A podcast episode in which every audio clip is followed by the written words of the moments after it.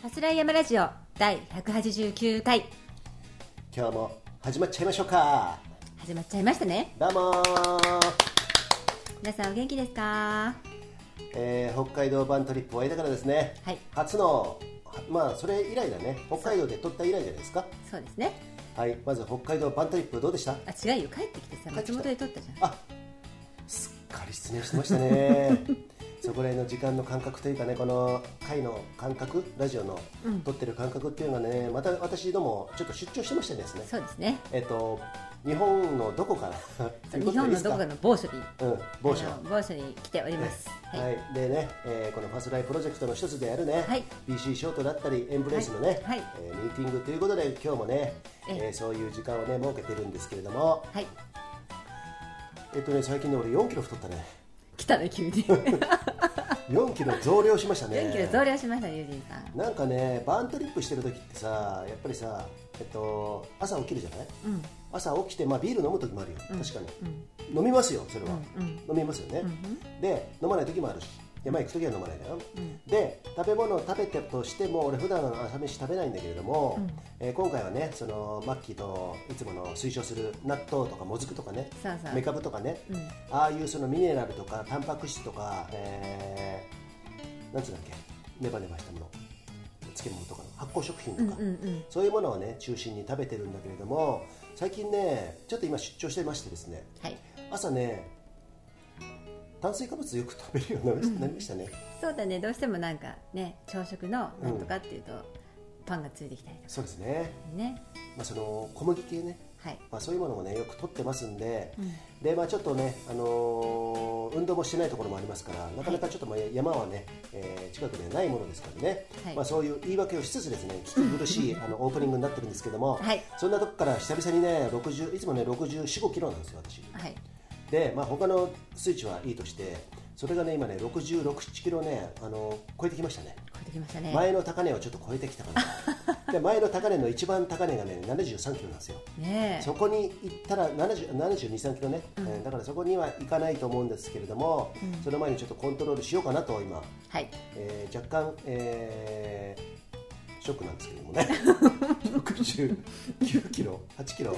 68.9ああそうですそうですね、まあそんなとこから今日はね、えーそのネガティブトークからですね、えー今日は始めてみたいと思うんですけれどもマッキー今日のお話なんですけれども、はい。ファスライでさこの前、あのー投稿していただいてそう投稿してくださいって皆さんにね。どんなことを投稿してくださいって言ったんだっどんなこと、まあ、リクエストなんかこういうテーマを取り上げてほしいとか、うん。最近こんなことあったよとか何でもいいんですよ。けまあね、一応山を中心にしてもらえるといいんですけれども暮らしのことでもね、はい。まあ時事ネタでもいいですよ、うんうん。最近の若者の自殺率でもいいですしね、うん。まあ、そういったその、まあえっとまあ、暗い話というかね、まあ、その世相を反映するようなお話もいいですし、はいえっと、こういうのムカつくんだよねとかこういうの嬉しいよねとかさ、うんうん。まあ、そういうのねあの基本山なんですけれどもあのそれにこだわりませんのでね、はい。そう言ってあのネタをね、えー提供していただきたいなと思っていたら早思速いたら早速？2通の投稿があったんですね。おーありがとうございます。嬉しい。まず先陣を切っていただいたのは北海道のあの方とはい。そして静岡のあの方ですね。はいはい、そうやってね投稿、まあ、今までさナマステヒマラヤ今日ね初めて聞いた方もいらっしゃると思うんですけれども、はい。ナマステヒマラヤプレゼンツということであのごご協賛ついていただいてるね、あのコーヒーオーガニックコーヒーのさ。はいナマステヒマラヤコーヒーですね、はい、それを、えーそのナマステさんがね1パック、えーリスナー用に毎月送ってくれてますんでねそれをねコメントの多い方に向けて、まあ、あのコメントが面白いとかあのいっぱいくれるとかね中身がいいとかそういう方をあの私たちが独断と偏見で選んで、はい。もう34ヶ月やってるかな。そうですね。そうですね。まだ送ってないですけれども。トミさんちょっと待っててください。はい、えっと6月5月分ね、まだ申し訳ない。ちょっとね。遅くなって。ええすいません、い。ちょっと遅れてますけれども、そうやってね、あのコーヒーをお配りしてるんですけれどもね、はい。送料無料でこちらからね、はい。ちゃんと送ってるんですけれども、はい今までコメントだったじゃん、だからそういうのも考えていいかもしれないね。そうね。あの読者投稿っていうことで、リあのファスライ本山ラジオのホームページがはい。ありましてそこにリクエストっていうタブがあるんですよ、はい。そこのボタンを押すとあのメール投稿できるようになってますんでね、はい。えーそして、えーそこからそのさっき言ったようなネタをねあの話題をですね、えー投稿していただけたら、えーまずはね、まあ、双方向で一緒に作っていこうよ。そうですね。そこらについてはマッキーと一緒に作っていくっていう。そうよ。ファスライは、はい。はい。あの私たちが主に主催主催としてやってますけれども、はい。皆さんで作っていく。そういうことです。そのためにバンドリップもやってるところもはい。ありますので、はい、い、ろいろな意見を交換して、ねうん、より良いものをより良い影響を皆さん受けて与えていきましょうというそうです。ところですだからもうその自分の山のネタとかそういう私たちの一方通行じゃなくて、そういうものを提供していただいてそれを私たちが代弁するみたいなね。そうですね、うん、代弁したりないしはそうやって一緒に考えて、うん。あこういう考え方もあるんじゃねえの、うん。みたいなさ、うん。そういうふうにやっていく、いうん。やっていけば、まあ、このラジオっていうものもね、あの山のラジオっていうことで盛り上げると思ってますんではい。充実してしてくるかなと。さっきから危ないけどねさ メンタルやられてるからさ もうさ体重増えてメンタルやられてるから。体重体重増えるとねもういろいろね思考も麻痺してくるしね。滑舌もどんどん悪くなるし大丈夫。もうね嫌嫌でもねこれからのハットトリップでゲストリするから、あそうはい。ハットトリップねゲストリも嫌ですね。なんかそれさちょっとネガティブな感じ、ね、ゲストリねゲストリうん。まあそんなところからこのはい。ファスライヤマラジオね、はい。第189回今日も行ってみましょう、行ってみようファスラー山ラジオ。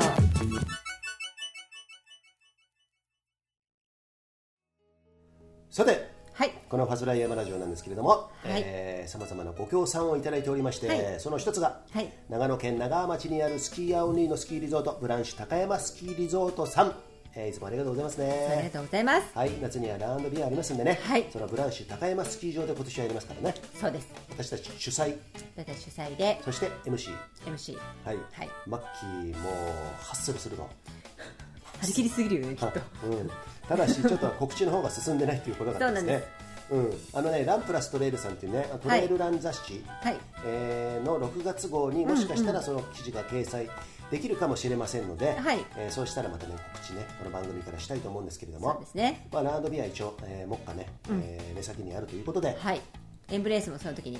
はい、試着ね、試着販売。はい、できると思いますので、エンブレイスっていうのは、はい。このファスライプロジェクトの一つのプロジェクトそう、えーアパレルね。アパレルブランドでございます、はい。オリジナルメオールメイドインジャパンですね。ね。素材も縫製もすべて。そうなんですよ、はい。ジャパンメイドそういうところにねこだわってますんでね。はいでさ今日のその内容なんです。あまずさうん。あ北海道バントリップ行ってきましてはい。BC ショートやってきました、はい。BC ショートっていうのは私どもが提供提唱してます、えー若干99センチの板に登れるテックビンディングというのをつけて自分の足で登ってそのシール滑り止めを剥がして今度は短いスキーでありとあらゆる山を登ってしま登って滑るっていうね、はいえーそういうものをおやってるんですけれども、うん。まあね北海道には藤崎さんがね、はいあのジェットねジェットジェ藤崎そうジェット藤崎さん。今後ジェットって以下ジェットで呼ばさせていただくんですいいかって。あ以下以下じゃない。え以後以後ね。以後ね。ジェットさんね、うはい。はい。もこの BC ショートね、まあ、昔からやってたっていうんですけれども改めてねこのあのパスライが提唱している BC ショート、えー北海道でやってるよってね、はい。よく滑ってるよとかいろいろね、えー案内していただいたんですけれども、はい。まあそんな感じで可能性のあることを今ね、こうやってやってるんですけれども、はい。今回は新兵器投入しましたけど何ですか？それは。その名も 3D アセント2.0そういうことですね、はい。これは松本市にある分林という、えー、とアウトドアショップ。うんとそう。山とスキーのお店山とスキーのかそうだね、は分い、林さんね。このファスライのジングルでもおなじみの分林さん。実は私もプリケツですっていうのをね やってるんですけれども。はい。えっとそこで、えっと、クランポンってあるんですよ、はい。えーアイゼンですね。スキーアイゼン。そう。山で登るときはあのブーツにあのシューズにアイゼンつけると思うんですけども、はい。それがスキーにもつくと。そうなんです。で固定式なんだよね、うん。はめてカチャンとあのーそのなんていうのかな回すとステーみたいなものをね留め具があるんですけど、うん。うんそれを回すと固定されるんで常に、えー一定の深さで刺さるっていうものなんですけども、はい。うんうんうん。それに今度滑り止めみたいなねそういうもの？横に刃がついて、そう。えー、と縦方向の、い。い、わゆる普通のクランポンの縦方向の刃だけじゃなくて横にも、そうなんですね。えー、とそれがですね固定式のものはうん。今まで 3D アセントっていうものでうん。販売されてたらしい、されてたんですけれども、今回その新兵器その刃がですね動く。そう。後ろ前に進むときに後ろにちゃんとねスライドスライドっていうかね斜めになるんですよね。そう。だから前向きには動くんだけれどもそれが後ろに行こうと。登ってる時に下にずり落ちるための、えーことがない。ずり落ちないためにに歯は止まってくれるんですけど、今度ちょっとね下り坂になったりとか、うん。ちょっとまあ歩くっていう時にはその歯が固定してるとちょっと引っかかって前に進みづらいっていうのがあったのを解消するためにそう。後ろ方向にだけはすちょっと斜めにねスライドしてくれるんですそうですね。よの歯が。そうなんですよ。それね、今回試して、はい。まあ、一応あのレビューしてみよう見ましょうかねそのは辺ね。いそうです。まずね今回ね、その羊蹄山、はい。ジェットさんにアテンドしていただいてね、うん。ようやく雪が出てきた6合目7合目ぐらいかなかな、はい。あのスキー履いてさそう7合目。ねうんうん。えー設計を詰めていくんですけれども、はい。そこそこねやっぱ35度から40度ぐらいのね、とこがあるんで直投すると、やっぱりずり落ちたりする、えー場合がある、そういうところでね。はい。すいませんちょっと痰が絡まっちゃったんでもう一回いいですか？大丈夫です。ところがあるんですけれども、まあ、私どももあのそういうのはいっぱい登ってきましたんで、もうそれこそね40度45度ぐらいのあるところかな40度以上あるところかな、でそういう時はジグ切ったりするんだけどね、まあ、マッキーもよく分かってると思いますけれども、うん。ジグを切るっていうのはそう。あの、はい。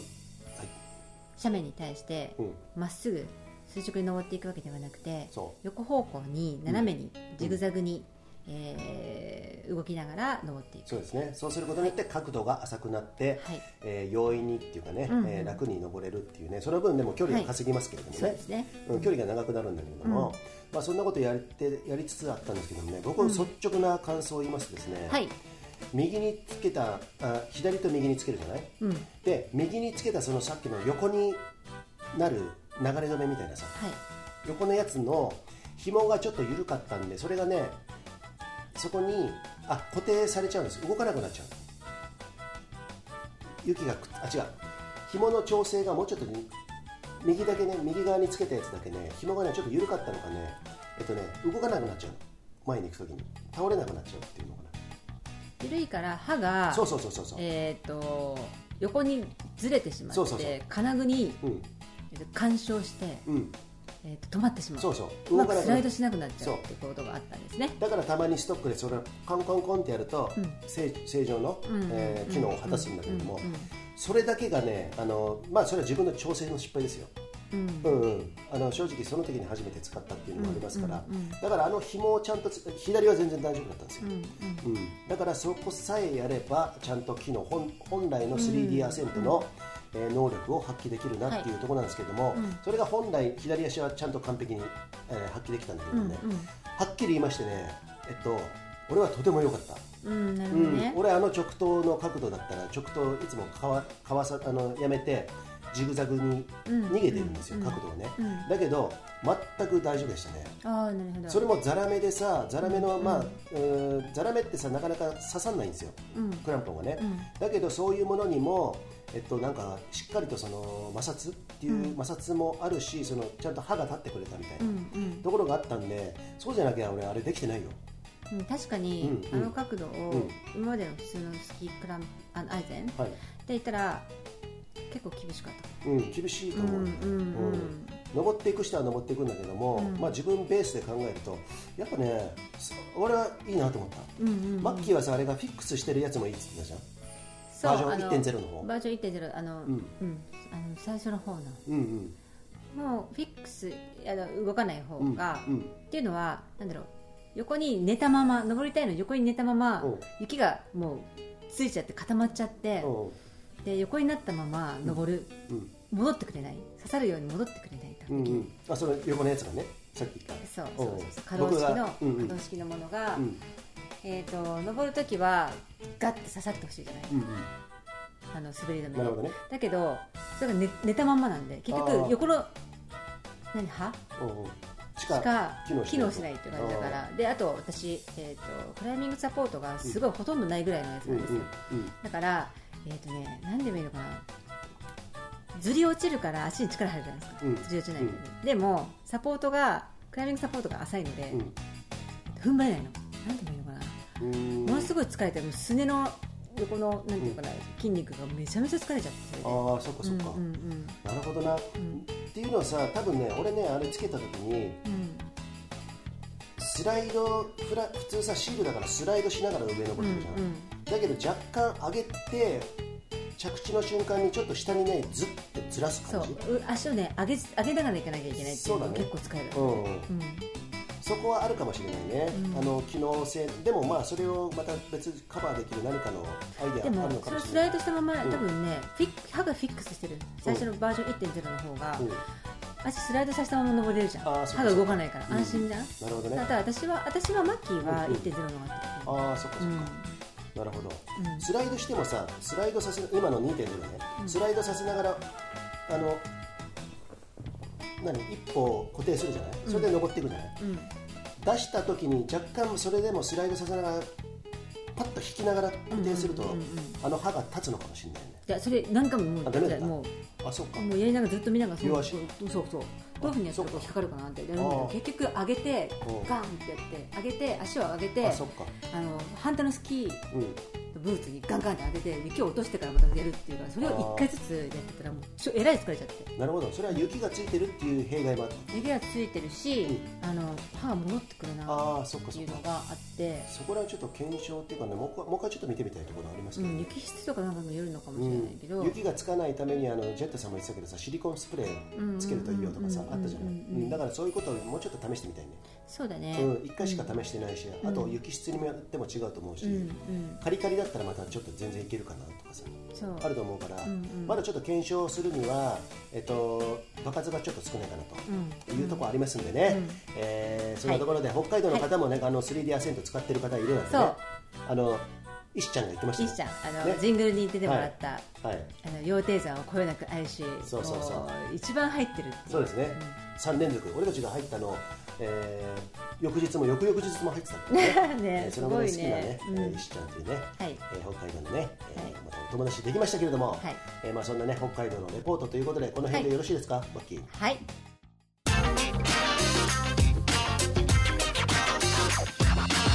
文林です実は私もプリケツです。ということではい。生暇あたり。生ひま先ほどもご紹介しましたけれどもネパールのヒマラヤ山脈で育ったオーガニックでフェアトレードなアウトドアで楽しむコーヒーナマステヒマラヤコーヒーです。いつもありがとうございます。はいご協賛いただいておりますよ、はいさあファスライヤマラジオね。今日も、えー前回さ1時間半ぐらいやってさ、うん。最近長えよ。前回より話すことが多すぎたね多すぎてね、うん、でビールの飲んでるじゃん。うん。再現なくなってくるんですけれどもね、久々に今日何も飲まずにやってますね。そう。炭酸水と水。今日ノンアルコールそう。シラフです。ノンアルコールですね。このユージンさんがシラフですよ、はい今日は飲まない飲まないでやろうぜみたいなね,、はい、ね。この後ミーティングあるからね。そうですね、うんうん。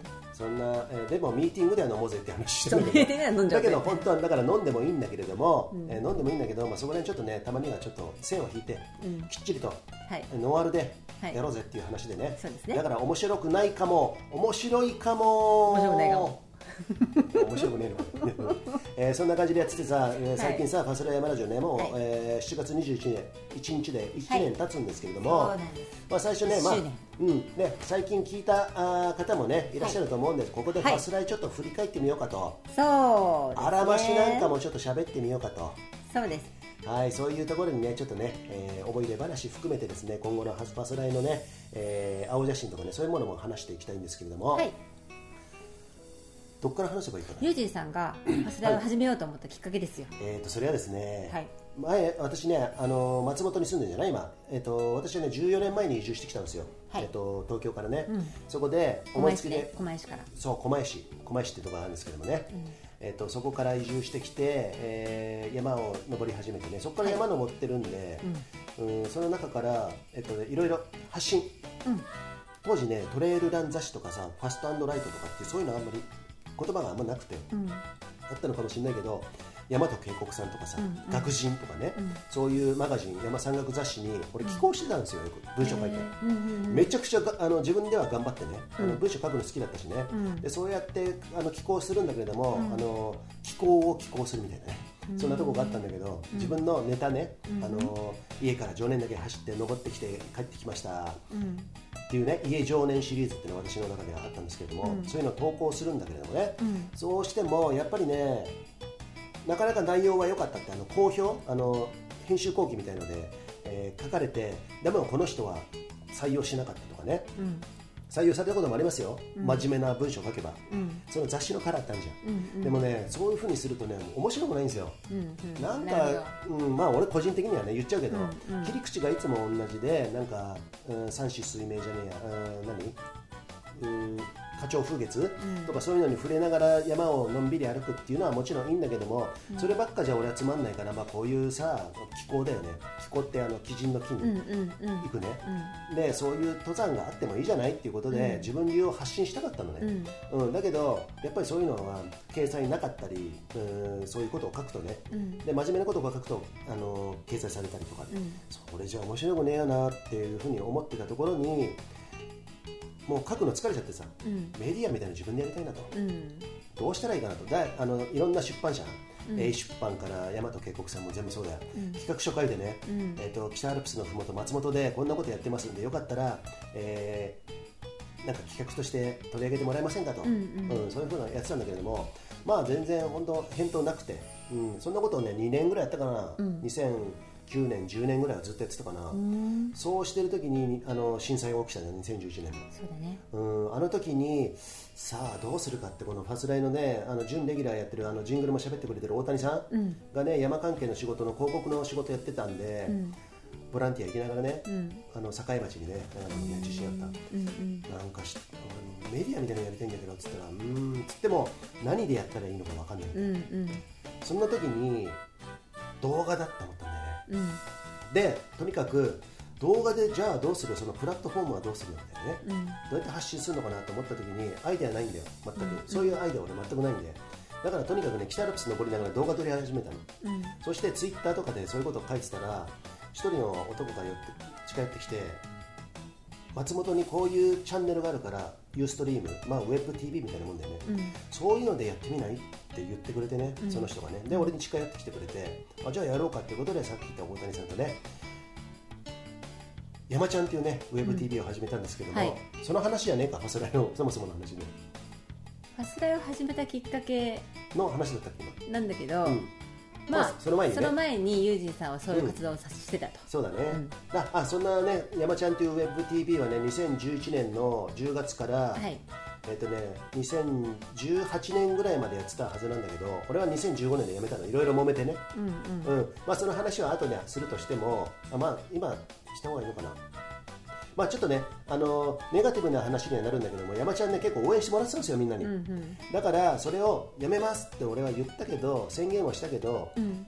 うん SNS でも書いたけど皆さんへに皆さんにちゃんと説明はなかったのかもしれません、あなるほどね、うん、だからそういう意味ではだってマッキーも出てもらったじゃん山ちゃん。一回私ね覚えてなかったんだよね。覚えてなかった。そうそうそう。その時俺動画撮ってさ その山ちゃんの番組内でやってるんですよそれ。あそうなんだ。そうそうそう。名古屋の新城か。あそっかそっか。あそこでみんなで思想会やったら時ね、動画撮ってそそれをね、えー番組内であの紹介しながらああだこうだしゃべるっていうね、はい。番組なんですけれども。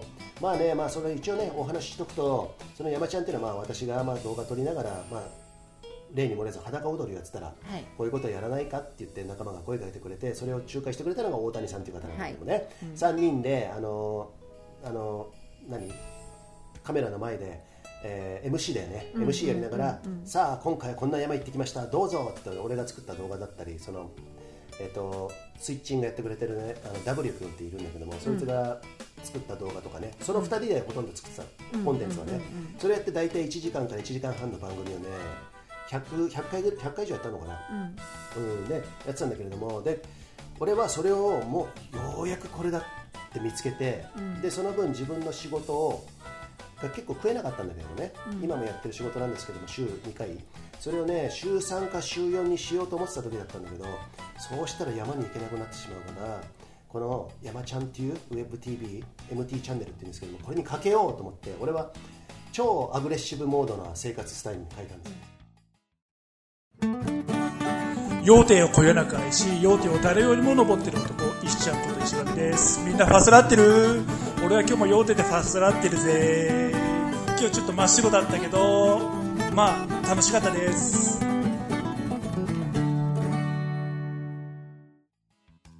でも週5日自由じゃない、その分山に行きまくってコンテンツ作ってスポンサーつけて、えーこれを仕事になりわいにしていくっていうことを目標に掲げて、な仲間には一応同意を得てたつもりだったんですけれども、いつしかまあうーんそうだな。1年も1年目はよかった。2012年はよかったのに13年14年ぐらいからかな、スポンサーがみんなにつくとあんまり良くないっていうこともあったから、まあ、立場があるじゃない、公務員だったりするからさ、俺はまあ自由業で、まあね、フリーだったんで、そのためにやってたから、スポンサーがね1個ついてくれたのね、で2個目ついてくれてようやく乗ってきたなって言ってた時に同意を得られなかったんですね、その W 君の、うん。同意を得られないからそれってどういうことよって言ったらうん、まあ、まあ、まあ、簡単に言うと、私に対する嫉妬かなとは思いました。ね、うんいけてくればいけてくるほど、それはやるよね。最初はあれでしょ、うちがほら最初そういう話リュウジさんに来た時は、うん。僕はそういう表に出るのは向いてないんで頑張ってやるんで、おゆずさん前でねいろんな企画持ってきてね、どんどんどんどん自由にガンガンやっちゃってくださいよ。っていう話で始めたのに、だんだんだんだん今度ユージンさんが持ってくる企画とかやってることに、うん、なんかいいって言わなくなってきてそれはダメだっていうようになって今度自分が前に出ていろいろやりやりだしたりしてそうだね。その辺があるじゃないおかしくなったの。そうだね。うん、まあ、これ、まあ、正直な話してるよ。あの、してて、私からの話だから、それはもしか、もしかしたら変更があるかもしれない。彼は彼なりの、えーあの、立場の。ね、意見があるかもしれませんけれども。まあ、そうやってやっていくとさ、俺はもう顔出しとか OK だったから、メイン MC で最初やる予定だったんだけども。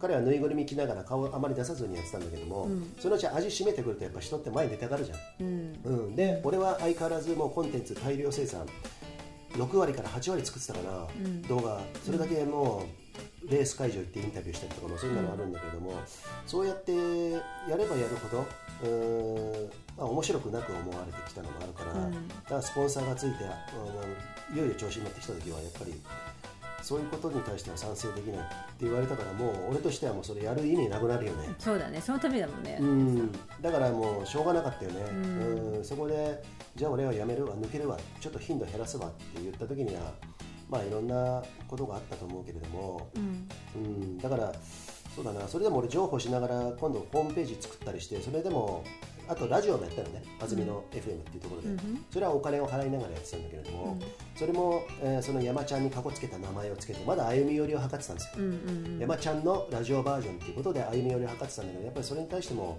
あんまりよいい無関心というかそんな感じだったんでもうこれはきっぱりとやめましてね、うん。まあ、一応自分が仕掛けたものなんですけれども、うん。仕掛け人ではあるんだけども、えー自ら俺はもうここには入れないなっていうことでやめてそこからまあ右往左往しながらいろいろやってるんですよ、うん、あのいろんなこと試した。YouTube もずっとやってたしもう10年以上やってたかなそんな時にこの「ファスライヤマラジオ」去年の2020年7月かな、今ラジオアプリってこれだけ出てんだと、うん。あ今までで何か質問ありますか？で私全部知ってる話だから質問ないけど。ああそっかそっか、うんそんなとこからねこの「ファスライヤマラジオね」あラジオをもう一回やってみたいなっていうのがあったんでもう動画作るのも、もういいかなと10年やったから、うん。で、えーその時にラジオアプリがねたくさん出てるっていうプラットフォームが要,、要するにいっぱいあるんですよ、だから動画でいう YouTube みたいなものがいっぱいあるの、TikTok、YouTube とかさ、えーなんかあるじゃない？動画界も。いろんなのあるけど、その日じゃないんでねラジオね。あそうやってマルチ配信できるんだと思ったらじゃあ喋るのが楽かなと思ってやったんだよねね。それが去年の7月21日の、えー北アルプス大天井岳の山頂でね初めに一発撮りで10分ぐらいの、ね、ものなんですけれどもね、そこから「ハロー!」みたいな感じでね、始めたのが、えーきっかけかな。あなるほどね。最初は短かったもんね。短いね、10分とかね。10分ぐらいで作ってなんかいろんなさアドバイスしてくれる人がいるんですよ。本本出したりしてる人でね、そういう人はラジオで10分番組長くても10分のやつを大量生産して注目を集めましょうみたいな。その時だって毎日更新だったもんね。そうだね。毎日、そうそうそう、毎日喋ってたんだけども。でもそういうなんかね小賢しいことがねなんかねだんだん飽きてきて10分じゃ言いたいことは喋れないなと思ったからもうそういうハウツーとかノウハウとかそういうものありきじゃなくて、自分の喋りたいことをどんどん喋ろうと思ったから、もう時間とかも度外視、うん。黄金則黄金率みたいなものを度外視して、途中で BGM もかけて編集にちょっと時間かけてね、えー番組をちょっとずつ長くしていった、その時に聞いてくれてたのはこの他でもないマッキー。そう。どうだったのそれさ最初、ユージさんと再会した、その2020年の6月、うん。6えっとだよね 5, 月か5月だあ6月か。6月に、なんか山行リリハビリ痛風明けの友人さんが、そうそうそう。1ヶ月寝込んでましたからね私ね。そう。なんかリハビリするときはじゃああの私その時引っ越してる。あの松本引っ越す引っ越してるんであの山に一緒に連れてくださいみたいなこと言ったらまあそれが現実になって6月ね。うん。その時に俺こんなことやってんだよ。って言ってえーじゃあ聞いてみます。って言って私あのなんていうのかな。なんていうのそういうの。お。えっ、と何その場の雰囲気を壊さないためにさ、うん。まあ聞きますよやりますよっていうさ。あ社交辞令。あ社交辞令。ごめんなさい、出なかった、うん。社交辞令できないんでおそのそのまますぐバッと聞いて、はいはい。帰ってすぐ聞いて、うん。ねえなんてとかすっごい面白いと思ってそれがあどういうところが面白かっだからさなんか何メディアとかなんとかってもうよくあのアプリラジオも、どれだけ影響があるかとかどういうふうな人が聞いてるのか全然知らなかったけど、うん。うん。私にとってはそういうものがさ不特定多数に聞ける電波に乗ってるものでしょ、うんこんなになんか嘘が裏表がなくて、このままなんかそのままユージンさんそのままじゃん。おう。うん。はいなんかこういう発信の仕方って面白いなと思って。それで毎日毎日それで聞いてて、うん。でツッコミどころ満載じゃん。あ。あなた、えっとあいたたたたたって感じだね。すぐ忘れちゃうしね、うん言ってたら話話してね。そうそうそう。言いっぱなしでもうそのまま終わっちゃうみたいな、うん。そういうのとか。A を話してて B に展開して A の結末を言わないまま C に行ったりしてそうねそうそう。そう。でで結構結構、ま、マッキーのこのツッコミの、うん。今のこのツッコミの感じうん。を、そのまま知ったよね。家で聞きながら「あ。おい!」とか言ってたよ。どこ行ったんだろう話とか。そうか。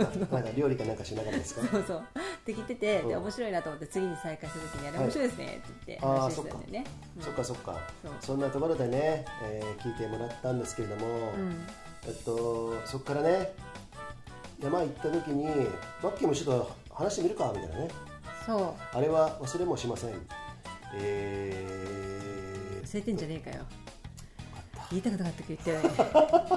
まんまと言わされたけど言いたくなかったんだけど。ー、でさあの忘れてんじゃねえかよの目がねなんかうんちょっと違かったでしょちょっといつもと違う。違う違う違う。今ね無視しようかな。なんかツッコミの上を言ってたよね、もうなんかね、諦めっていうかね、なんかそういう感じの、で、あの鹿島槍で、鹿島槍に登った。ね。そうそうそうそう、鹿島槍に登った時にあの津賀池のスキーモで頑張ってくれてるあの平田さんとかね、はい。ああいう人に途中で会ったりとかしながあらの、熊殺し。熊殺しじゃないえーっとねですね、松本にはね、熊を去年あのストックで撃退した矢野さんっているんだけれども、あご存知の方も多いかもしれないですね。いつの間にか新聞にも載りました。熊殺しの矢野さんに。殺してないっつうの その矢野さんにも会ったじゃんあの時。あの時寒くてマッキーマッキーね、能面のようにブルブルブルブル震えてるのにその矢野さんはですね、うん。半袖短パンに、うん小学生みたいな小学生の子供みたいな半袖短パンにスイカの帽子をかぶって スイカの帽子ですよ。さっそうと縦走してきたよねそうそう、さっそうと縦走、それもとねとても早いね、あの種、うーんと種池山荘じゃねえ、あの扇沢から爺ヶ岳経由で来てるんですよ。あそうだ、うん、まあ、あ、どっちからのぼ、赤石沢から、だっけ、ごめん、じゃあ、谷。谷原？忘れた。大谷原？大谷原、よく覚えてるね。そうだよ大谷原からお俺たちは赤いワゴンでさ鹿島槍ピストンしたじゃん、で矢野さんは別方向から自由形経由で来てさ、10分ぐらい多分写真撮りながらちょっと話したりしてたよね。そうそうそうそう。それなのに、体冷えてこっちはさもうジャケット着てんのに矢野さんず熊殺しの矢野さんは ずっと半袖短パンでもう全然動じないんだよね。もう何回も寒くないですか？って聞いても、うん。あ全然大丈夫なんだね。絶対さ矢野さんってあの JSA スカイランニング入ってるでしょ？あそうそうそうそうう。ん、ですごいあのあ今どうかな？あ今入ってないのかうんちょっとわからないけどまあでも。あそうかそうか。そ創設メンバーですよ、うんう。んうん。だって来た時さ俺たち上から下ってきてさ、えーって平田さんともすれもう一回すれ違って、じゃあねーなんて言いながら行ったらさ、下から元気な人がさちょっとずつすごい まあまあなスピードで来てあれ絶対熊殺しなんやそんなの殺してないけどね。殺してないけどね、まあそで全然動じないんだよね。そう。あの人ね多分ね矢野さんはですね小学校の頃さよくさ冬でもさ鳥肌立てながらさタンクトップ着てたりしてね。そういうタイプかもね。そうそうそう。なんかあんまり変わってなさそうだよね。そうそのままね大人になった感じ。まあでもね矢野さん元気になってよかったですよ。あちょっとねちょっと大病してね心臓の方。心臓がね、うんうんうん。そうそうそうそう。だから本当そういうね松本には熊殺しの矢野さんみたいな、ね、殺してねっつ 方もいらっしゃるんでね、えーそういうね尊敬も込めつつですね今日はね、はい。そんな話題に触れたんですけども、で鹿島槍でマッキーはさすらいデビューをしまして。デビューなんですね、その前に一回喋ってんじゃん。あのバーベキューみんなで4あそうだ人でやった時さ。その時はまあちょっとあんまりね喋れなかったんだけれども、いつものエースタですよ。そうでやさって、3本撮りしましたねあの時ね。鹿鹿島槍ね。島槍ねうん。下山後。その時の印象はどうだったの？感想。なんか3本もほら1回が短いじゃん。そうだね。あその時、うん。だから短いっつってもね20分ぐらいだよ。そう1回撮ってみて、とりあえずやってみようっつって、うん。撮ってみて、うん。そしたら意外と喋れるし、意外となんかあっという間に終わっちゃう、う。んだからそのののグループができてきたからそう。ユージさんがうんじゃあじゃあもう1本撮ろうよ。う。んでもう2本撮った後にもう1本いけんじゃない？って、うん。3本だけ撮って。3本目はあの車で運転しながらね。そうそうそうそう。そうう。ん。その時にマッキーのその時のやつも今聞けますんでね。ファスライのホームページアクセスしてください。全部うん。全部だよマッキーのあのファスライデビューの感じ聞けますそう。よちょっと違うよ9月か10月か。そのぐらいだよね、それとマッキーがうん。あの男バージョンだったんですよそうだね。結構男男はうん。あの私ジェンダーレスなんですよね。そうジェンダーレスなんですよ。あのその時によって男になったり女の子になったりするんですけどその時はもう男の子バージョンだから声が全然違うってベルさんちょっと聞き比べてみあて確かにね。今の面白いよ。今のマッキーの声と、うん。その鹿島槍のデビューした時の声全く違うし喋り方も全然違う人だよね。多分最近聞いてないから分かんないけどイエーイみたいなね。イエーイみたいな。そうそうそう。いう感じ。えっとうんと 多分わかんない。もうなんかイエーイ。イエーイとかねでも自分で聞いててもあ違う人だなと思うよね、うん、そうそうそうそう。でツッコミがなかなかうまくてですねマッキーそれ向いてんじゃねえの？っつったらそうかなみたいなね感じではあったんだけれども、そのうちまたね山登ってその後にちょっと撮ろうぜみたいなね、うん。感じでやってるからだんだん乗ってきたよね。そうだね、うん。うん。その時はどうだったの？えっ、とさこれさ皆さんにさえっ、と向いてるものっていうのは意外なところで発見があると思うんですよね、うんそういうアドバイスもできると思うんで、そこら辺ちょっと言ってあげてよ、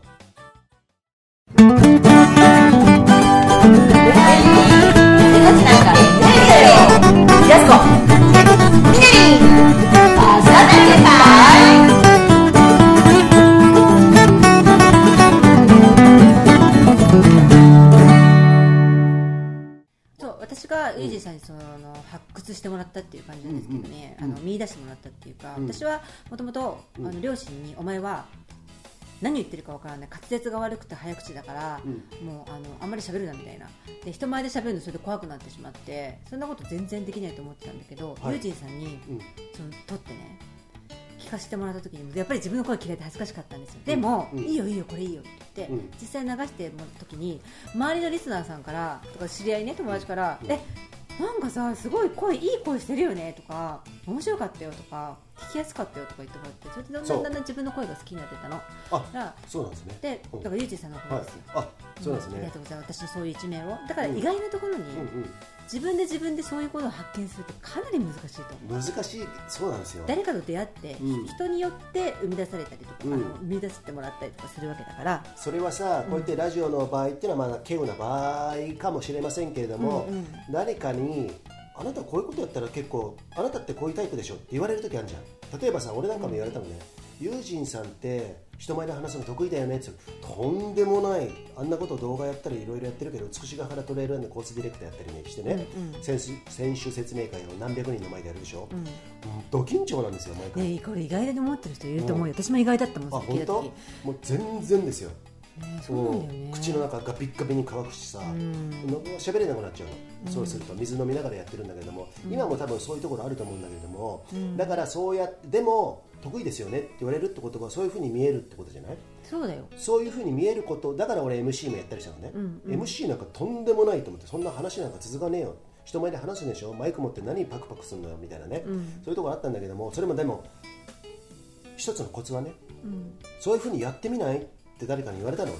あのトレイルランナーの半田さんっているんだけどね、うん。半田雄之介さんってね、あ聞いたことあるあの結構友達でね、うんうん。その時に美しが原の講習会で一緒には茨城の方ですよ、うんうん。で一緒に走った時に友人さんって？っつってさ茨城弁でね、うんうんうんあの人ね。あと MC とか多分ハマりますよね？っつって。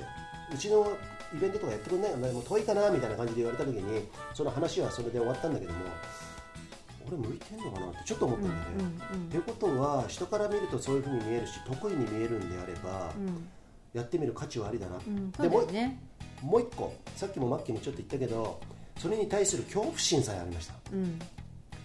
何を言ってんのそんなの一番俺が嫌いなことだよ、っていうことがあったんだけどでもそれは分からないよって思ったからっていううんところもどっかにあったんだろうね。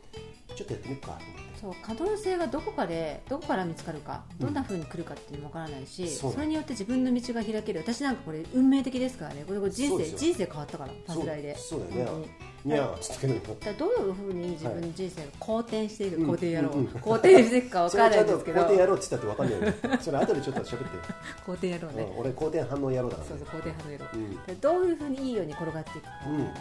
人との出会いによってですよそういうことですよ、はい。その時の一つのポイントがね、はい。さっき言ったように怖いむしろ俺に合わないんじゃないかっていうことをちょっと勇気を持って一歩出して試してみるはい、それですね。うん、それは試した方が絶対いいです、そう。うん、それがない人はなきゃ絶対無理だね。そうだね、うん。うん。そこなんですよポイントは結局、うんうん。人に言ってもらってあなたこういう風なの得意じゃないこういうのいいんじゃないやってくれないっていう依頼とか、えー提案とかあったら一回はやってみるともしかしたら何かつかめるかもしれません。そうそういうなんていうの、うん。金の声みたいなのがさそうだね。宝宝物をバーってこうやって言ってもらって金の声、ふーって聞こえるのにそれをねあーうんもう思い込みでシャットアウト。できない。勇気を持てない。ってもったいなくしてしまうのか、うん。それを、まあ、やってみるかっていう一歩の勇気。ダメでもいいじゃん。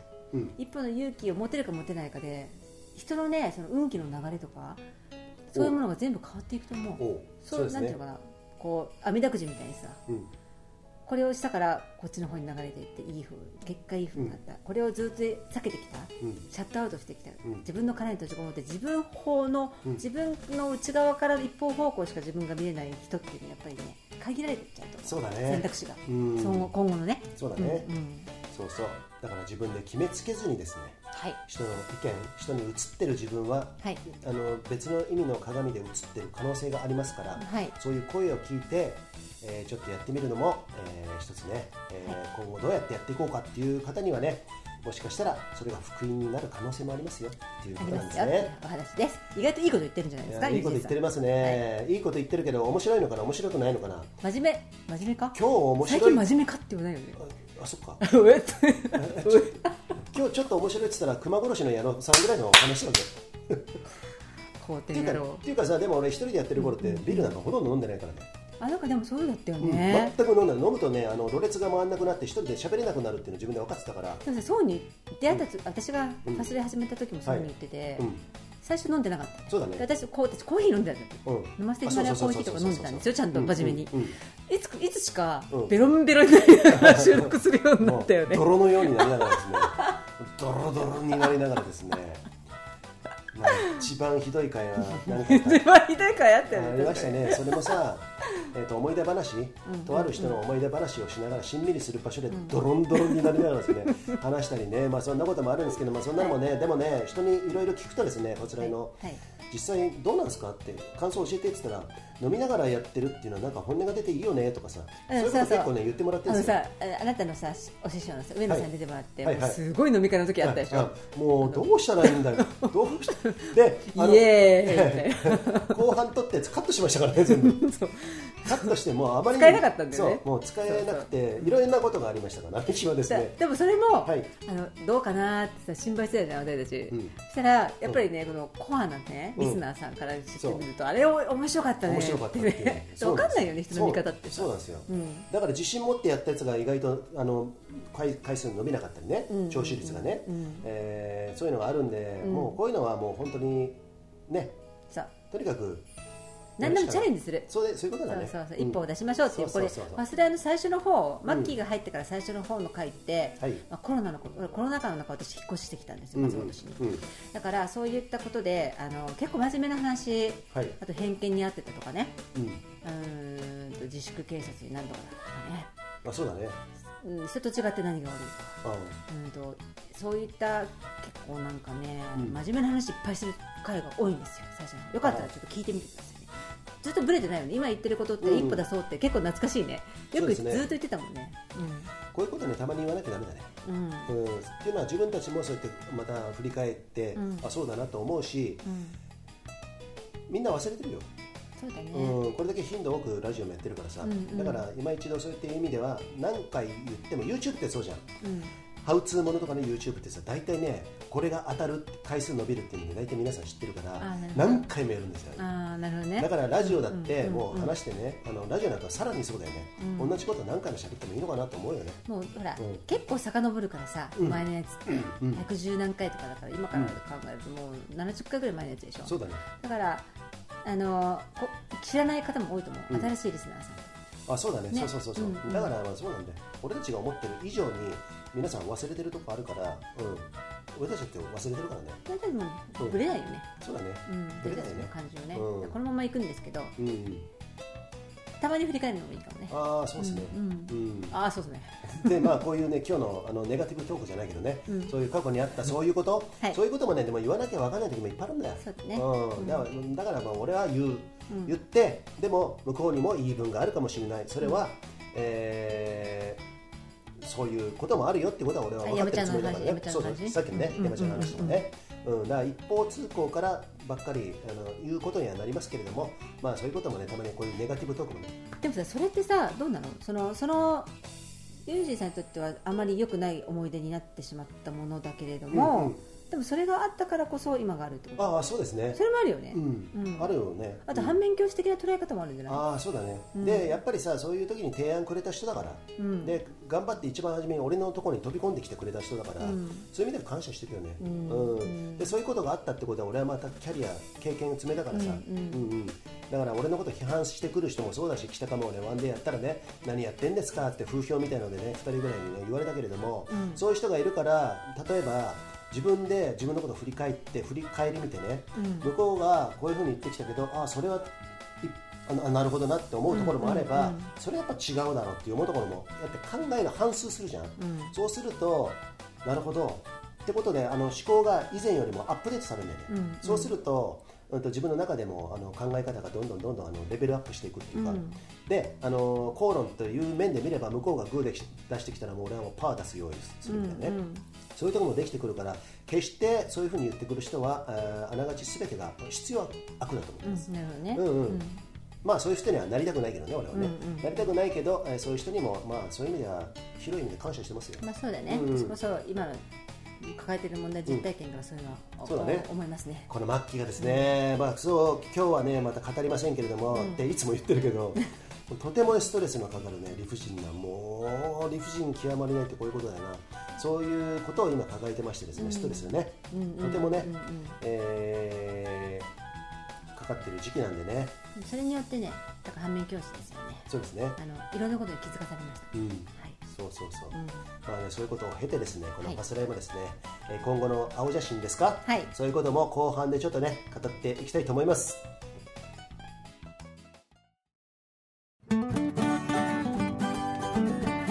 北海道小樽でお腹の皮を焼いている Z こと藤崎です。里山、藪山をマイクロターンのできる PC ショート、最高。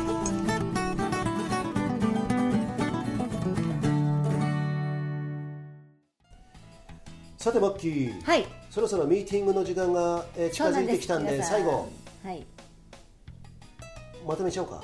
まとめましょう。後編後編ということで青写真ちょっと。そうだね。えそれやってる暇ある？時間ないねもう。時間もないかもしれない。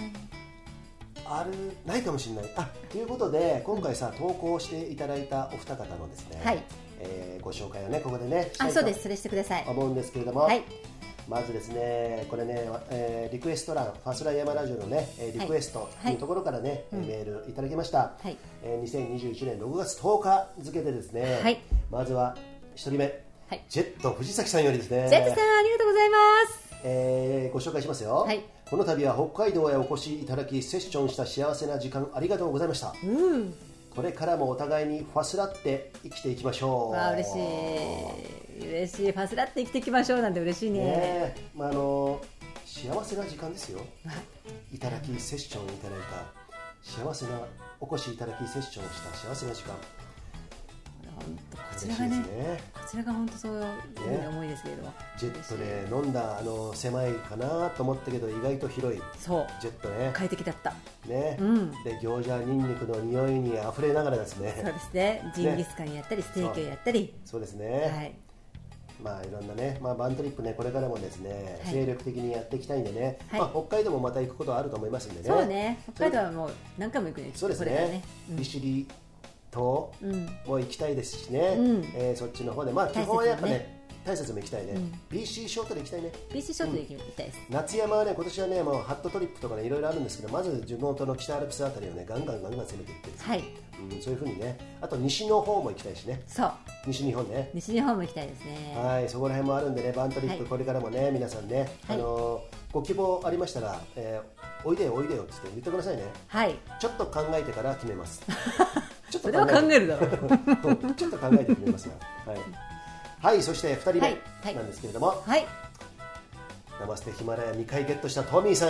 トミー！トミーさんありがとうございます。ちょっとこれ、マッキー読んだ方がちょっと喜ぶかな？あ。2番目ですね。はい。トミーさんより私は山を始めたのは64歳です。はい。きっかけは田中陽樹さんのグレートトラバースでした。すごい人だなすべて人力で百名山を踏破するなんて刺激を受けトレーニングを始めて山にチャレンジしました。仲間も増えて西は六甲山から北は利尻山までかなり登ることができました。トレーニングも5年で1万9000キロ歩きました。まだプリケツには遠いが目指して頑張ります。じいさんの登山について意見等を伺いたいです。はい、ありがとうございましたね。じいさんの登山。じいさんって言っても64歳はまだまだ若い。そうですよね。あ64歳じゃないのか60代60代っていうのはね末期の中で若いっていうイね。メージがありますよ、きもねいろんな人見てきましたからね、はい。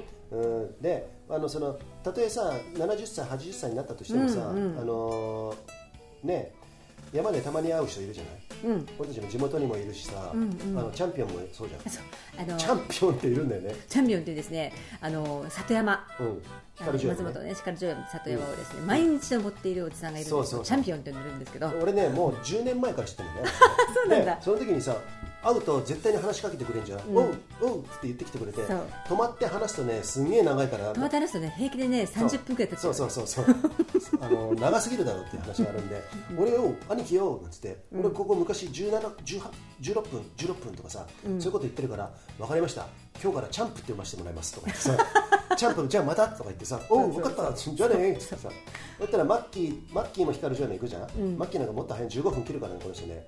で行くとやっぱね話しかけられるんだよね。そう。うん。おう。ってそうマッキーは止まらずに「どうも」っつって行くから。そうそう。足の言い方よく知ってるんだけどあの人だってもうだって75歳とか多分そのぐらい行くんじゃそうないのかな。だよね。ううん。んうん。なんあの山に行くから元気になるのかもしれないようね、ん私もそう思うな、うん俺そこまでのまだ経験がないんでね、うん。あのお年を重ねてる経験がないんでわからないんですけれども確実に少なくとも14年前よりは俺も年取ってきているわけじゃないですか、うん。でも山にはずっと登り続けていこうと思うし、いうん。生き続けるともう山に息しに行ってるようなもんですから、うん。息継ぎしに、プラス体が喜ぶの分かってますんで、うん。私も山はねあのどんな山のグレードは下がっていくのかもしれないけれどもやっぱり山に行くから元気元気だから山に行くってどっちが先か分かんないけれども、うんうんトミーさんなんかにもねそういうことをね率先しいてもう本当ね毎回ね、コメント欄にコメントもね、あのうん。ファスライマラジオの毎回のさはい。更新しましたのさ、うん。ページにもさフェイスブックのさ、うん。わーって感想さ、うん。パーフェクトな感想くれるでしょ、、うん。もうさ嬉しいよね。ああいうのこともさそういうこともさ、うん。元気じゃないと気持ちがね。そうだね。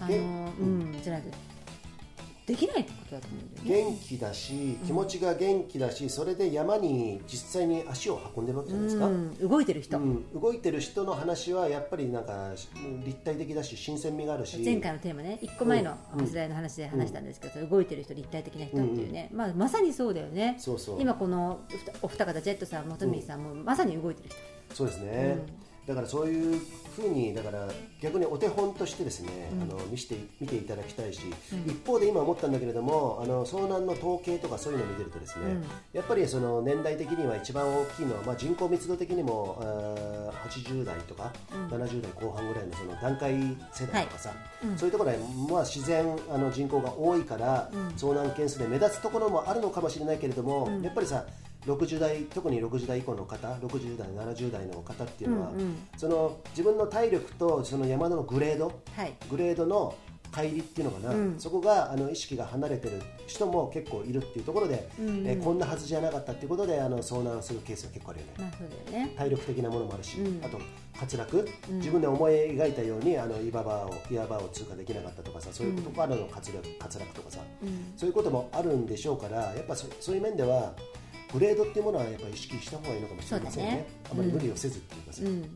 そういうのもあるんじゃないですか。統計が、それは統計が、えー事実として物語ってるからね、うん。うん。そうやってあのあとせっかく来たからとかね。あそうだね。そういったもうん。のを、遠方から来るとねやっぱりね、今日はちょっと天気荒れてるけど行ってしまえみたいなところもピークにこだわるとかね。うん、あそうだね、ピーク行かないと山登ったことにならないんじゃないかとかね、うん。うん。引き返す勇気引き返す判断力、そうだね。自、分を過信しないとかさ、うん。まあ、そういうのもあるよね。そう、うん。そういうのを見て自分も、ね、我が振り直せじゃないけど、俺もそういうふうに思うんですけど、実はさ、俺ベースで話すと、常年山脈はね、え常年山脈今ね、90回ぐらい入ってるんだけどね。で常年だけあたりも常年だけだけで多分ね80回は入ってると思うんですよ、ただし山頂に一応山頂目指すんですよ大体、大体ね山頂はね7割ぐらいですよ俺、うん。だから全部山頂行ってないんですよ、うん。それっていうのはやっぱり無理しなくてもいいなっていうところとあとへたれた時もあるんですよね、まあ日和日和ってる時もあるんだけれども、だからあんまりそういうふうにはこだわってない。あと地元だからいつでも行けるっていうのもあるんですけれども、そういう意味では余裕があるよね、うん。余裕があるから無理はしない。そう余裕があるからうん、お大きな事故とかしないそうだね、その分ね弊害としてですね、はい。えっと荒れた日に行かないから荒れた時のね あの対処法がねね。あんまりねうん、いい時は狙っていくからねそうそうそうそう。いけるからね。荒れた時はもう本当数えるほどしかないよ、10回とかないんじゃないのかな、うん、そのぐらいですよ。もう何百登山してますけど、うん。だからそういうところではそっちの方があんまり伸びないっていうのはあるかもしれないね、うんまあ、それがまあいたしかゆしいたしかゆし、うん。まあ、どっちもどっちっていうかね、一長一短あるところなんですけども、まあ、そうやって無理しないことですかね。そうですね、んだからトミーさんもいつまでもね、あのじいさんの登山なんて言わないで。はい。そうです。ねバリバリ元気に。そう。そう。あの言ってほしいですね。そうですね、はい。あの若くてもじいさんみたいな人いっぱいいますからね。そういうこと。そう。気持ちが若ければいいね。そう。気持ちが元気、そうね。うん俺なんかもうね60代70代80代になってもね真っ赤なパンツ履いてやろうかと思ってますよ。そこなんだ。あの あのエンブレースのね。エンブレースのね。あのあれですよ。ちゃんとあの長ズボンね。長長いパンツね、OK うんそうそうそう。ちょっとイタリア親父っぽくね。なるほどね。うん。イタリア親父顔が濃いからね。そうですね。ね最近もねちょっとね新しい新たなジャケットちょっと入手しましたけれども。ああるうん。あるところでね。ね、はい。そういうことをやってますけれども、はい。そろそろちょっともう時間になってきましたね。